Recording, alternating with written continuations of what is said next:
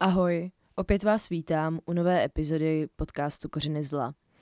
Dala jsem si teď takovou kratší pauzu, bylo toho dost práci, do toho mi za chvíli začíná zase škola, takže celkově toho času moc nebylo. A popravdě se mi ani nechtělo do psaní scénáře. Psala jsem ho strašně pomalu, furt jsem něco měnila, opravovala, ale jsem zpátky a doufám, že tenhle můj chvilkový výpadek omluvíte. Nezapomeňte mě sledovat na Instagramu Kořeny zla, kde najdete všechno, co se podcastu týče. A dneska se spolu podíváme na sériu Vražetkyni, kterou můžete znát buď jako Beverly Alit, anebo také pod přezdívkou Anděl smrti. Beverly měla problémy už od útlého dětství. Od mala se chovala velmi agresivně, dokonce sama sebe ráda i svazovala. Na svědomí má čtyři malé děti a dalších 22 dětí, které vážně zranila. Pracovala jako zdravotní sestra a její motiv vraždy dodnes není zcela známý.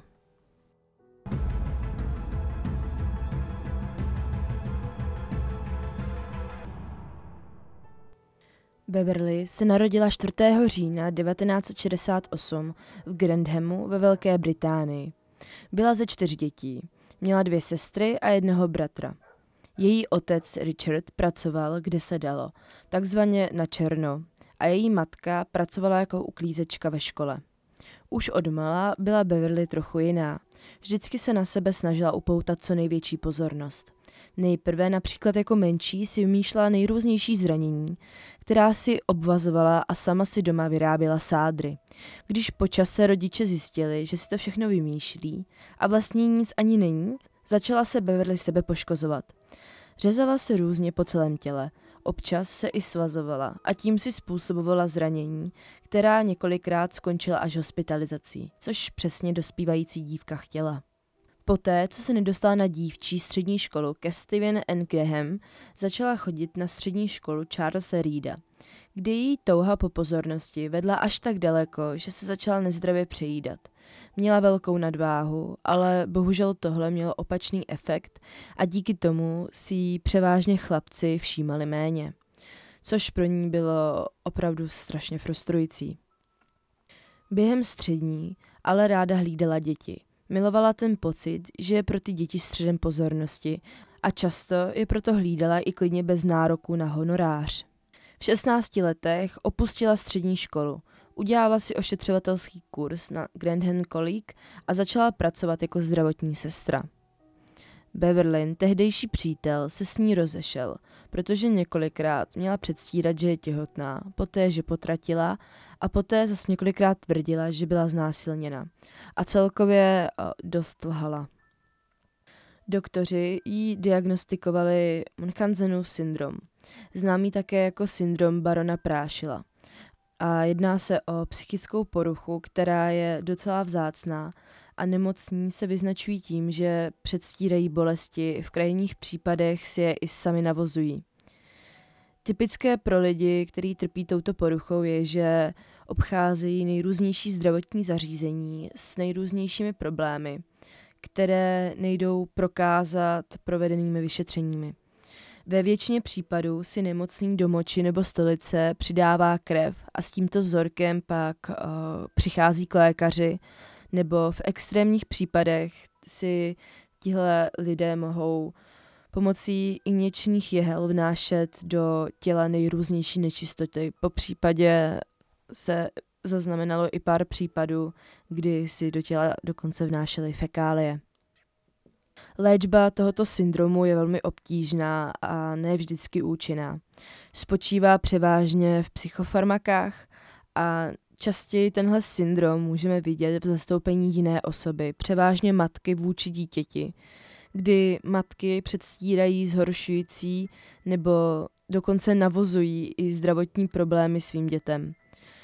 Velmi známý, až dalo by se říci notorický případ je ten o Gypsy Rose a D.D. Blanchard, který uh, většina z vás určitě bude znát. Matka D.D. se svou dcerou Gypsy Rose odrážela jednoho lékaře za druhým.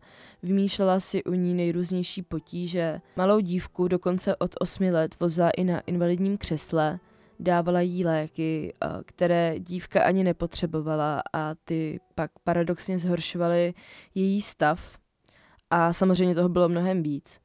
Celé to ale skončilo vraždou matky DD, kterou zavraždil přítel Gypsy Rose, se kterým se dívka seznámila přes internet. Samozřejmě Beverly i přes tohle diagnózu žádnou léčbu neměla a i přesto všechno zároveň získala práci jako zdravotní sestra na dětském oddělení. Předtím ale pracovala ještě v domově seniorů, kde se většina jejich kolegů domnívala, že právě ona je zodpovědná za rozmazané výkaly na stěnách a za mnoho dalších věcí, které začaly s jejím nástupem a odezněly, když v téhle práci skončila. Dokonce ještě během studia nezvládla ani zkoušky z ošetřovatelství, protože často chyběla právě kvůli tomu, že byla nemocná. O tomhle všem nemocnice, která se jí chystala zaměstnat, věděla. A věděla i právě o jejím zvláštním chováním – Přesto všechno jí přijali, sice pouze na zkoušku na 6 měsíců, ale i taky přijali. Důvod toho přijetí byl nízký počet personálu a za mě to byla obrovská chyba. A z mého vlastního pohledu k tomuhle dochází, ale i v dnešní době. Eh, já pracuji jako zdravotní sestra, zároveň studuju i záchranáře a všeobecnou sestru na vysoké škole a vidím, jak ve své vlastní práci, tak i na praxi tu nedostatečnou kvalifikaci a profesionalitu personálu. Samozřejmě nechápejte to tak, že ošetřovatelka chodí do práce jako zdravotní sestra, ale například praktické sestry, což jsou sestry, které předtím byly jako zdravotní asistent a vlastně mají jenom maturitu. Tyhle sestry by neměly správně podávat žádné uh, léky do žil, neměly by ani zapojovat infuze a je toho mnohem víc. Samozřejmě tohle všechno smí dělat jenom všeobecná sestra. Všeobecné sestry mají v dnešní době vyšší nebo vysokou školu a v těch starších generacích mají jenom maturitu, ale museli zahájit studium tuším do roku 1997. Pacientům je samozřejmě jedno, kdo se o ně stará, ale když se stane nějaký problém, zdravotnický zařízení dá ruce pryč a většinou to odnese ten zdravotník, co neměl kompetence to dělat. A jestli se ptáte, proč to ty sestry dělají, když to dělat nesmějí, prostě jim nic jiného nezbývá. Jsou případy, kdy to opravdu nechtějí dělat, odmítají to dělat, ale většinou jim ani nic jiného nezbývá, protože je málo personálu a není kdo, kdo by to udělal a většinou je to i těm lidem úplně jedno, že dělají něco, co dělat nemějí. Prostě to umějí a dělat to budou, no. A každopádně setkala jsem se i s mnoho kolegy, co byli psychicky velmi nevyrovnaní, vyhořelí, práce už je prostě nebavila a většina z nich ale samozřejmě neodejde, protože vlastně nic jiného ani neumí, bojí se změn a celkově k tomuhle všemu nepřispívá ani přepracovanost personálu, který bez problémů táhne i 20 směn za měsíc. Když na plný úvazek máte mít nějakých 16 směn měsíčně a místo toho máte 21, je to pro některé lidi obrovská psychická zátěž, protože opravdu většinu svého času strávíte jenom v práci. Když do toho přidáte péči o rodinu, o domácnost, tak se nelze divit některým zdravotníkům, že jsou se silami v koncích. A já tady jenom zopakuji, že to plno lidí takhle mít vůbec nemusí. Já mluvím pouze z vlastní zkušenosti, jak to vidím u svých kolegů. Uh, tuhle frustraci, co většina si nese, tak si vybíjí pak na pacientech. Ať už svým nepříjemným vystupováním nebo zanedbanou péčí, což zase si nemyslete, že dopadá tak, že pacient celý den leží v lůžku, nikdo si ho nevšímá a starají se sám, ale udělají u něj tu nejnutnější péči, udělají to co nejrychleji, aby vše mohli mít hotový a mohli si aspoň odpočinout. Po případě mohli dělat zase něco jiného, protože nestíhají, neustále přichází nové příjmy, které by v mnohých případech nemusely být ani hospitalizováni. Vys uh, některé případy na internách, kde se často z toho stává záchytka pro opilí spoluobčany. Je to zkrátka dost náročný a byla jsem svědkem i psychického zroucení jednoho ze svých kolegů, protože pod tímhle tlakem se nedá pracovat dlouho a on takhle jel dva roky v kuse. Neustále přes časy sám na starosti minimálně 20 lidí a je to na jednu stranu pochopitelné. Je mi jasné, že plno lidí může namítat, že má odejít, anebo že si má najít něco jiného, když si stěžují, ale znova zopakuju, tyhle lidi, ta práce třeba opravdu baví, nebo je bavila.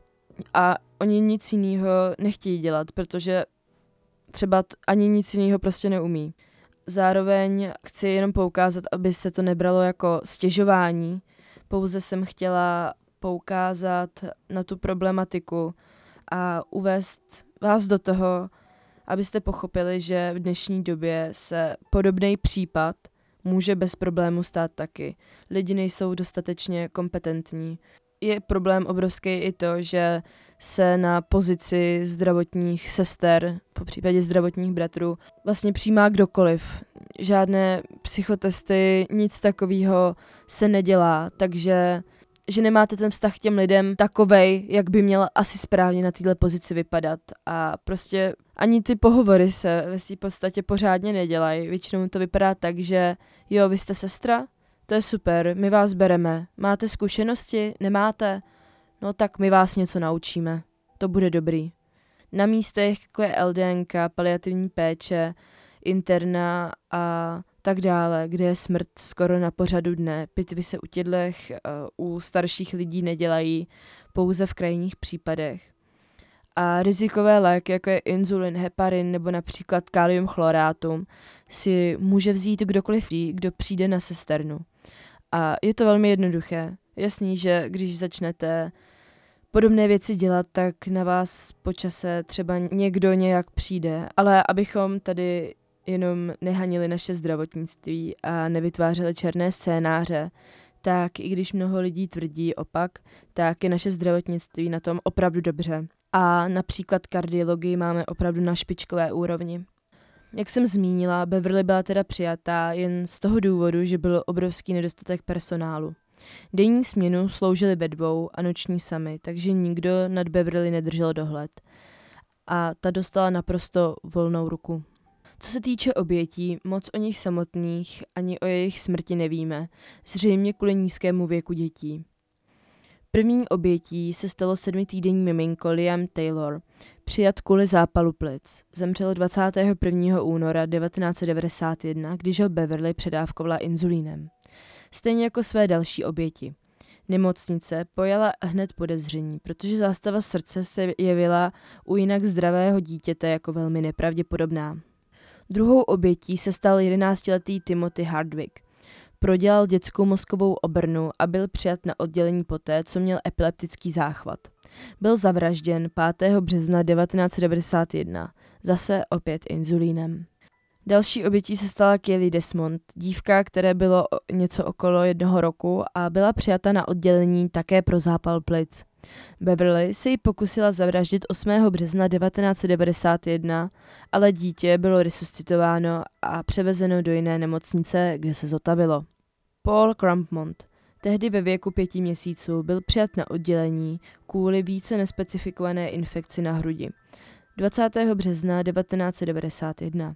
Alit se ho toho dne pokusila více jak třikrát zavraždit předávkováním inzulínem. V jednom zdroji jsem našla, že to nemělo být v rámci jednoho dne, ale v rámci týdne. Každopádně chlapečka se podařilo vždy oživit a ten byl následně poté také převezen do jiné nemocnice, kde se uzdravil. Bradley Gibson, tehdy pětiletý, přijatý na oddělení pro zápal plic. 21. března 1991 utrpěl dvě srdeční zástavy v důsledku předávkování inzulínem. Opět byl převezen do jiné nemocnice, kde se zotavil. Michael Davidson, tehdy šestiletý chlapec, byl přijat na oddělení kvůli pooperační péči a to po operaci odstranění náboje ze vzduchovky, kterou se zranil při nehodě. Poté, co mu byl několikrát aplikován inzulín přímo do žíly, chlapeček prodělal cyanózu a upadl do bezvědomí. Později byl stabilizován ostatními lékaři na oddělení a plně se uzdravil. Yi Gung Chen, tehdy ve věku dvou let, byl přijat také 21. března na pozorování kvůli pádu na hlavičku. Utrpěl záchvat a desaturoval na nízkou hodnotu. Poté byl opět přepraven do jiné nemocnice, kde se plně zotavil. Becky Phillips ve věku dvou měsíců byla přijatá na oddělení pro opakované záněty střev a žaludku. Dne 1. dubna 1991 jí Alit podala inzulín a holčička o dva dny doma později zemřela. Katie Phillips, tehdy ve věku také dvou měsíců, byla dvojče Becky a byla přijata na oddělení jako preventivní opatření po smrti své sestry. Po nevysvětlitelných apnoických epizodách, o kterých se později zjistilo, že byly způsobeny předávkováním inzulínem a draslíkem, musela být holčička dvakrát resuscitována. Poté, co po druhé přestala dýchat, byla převezena do jiné nemocnice. Poté, co po druhé přestala dýchat, byla převezena do jiné nemocnice. Ale do té doby utrpěla trvalé poškození mozku, částečnou paralýzu a částečnou slepotu. A to z toho důvodu, že neměla dostatek kyslíku. Ironií osudu bylo, že její rodiče byli tak vděční Beverly za péči, kterou poskytovala již zesnulé Becky a tak požádali, aby se stala právě Katynou kmotrou. Clary Peck ve věku 15 měsíců byl přijat na oddělení po astmatických záchvatech dne 22. dubna 1991. Poté, co byla nasazena na ventilátor, zůstala na krátkou dobu sama v péči Beverly, během které došlo k zástavě srdce. Byla resuscitována, ale zemřela po druhé srdeční zástavě opět, když zůstala sama z Beverly. Beverly Alid byla nakonec obviněna ze čtyř případů vraždy, 11 případů pokusů o vraždu a 11 případů způsobení vážného ublížení na zdraví. Sama Alit se ale cítila ze všech vznesených obvinění nevinná.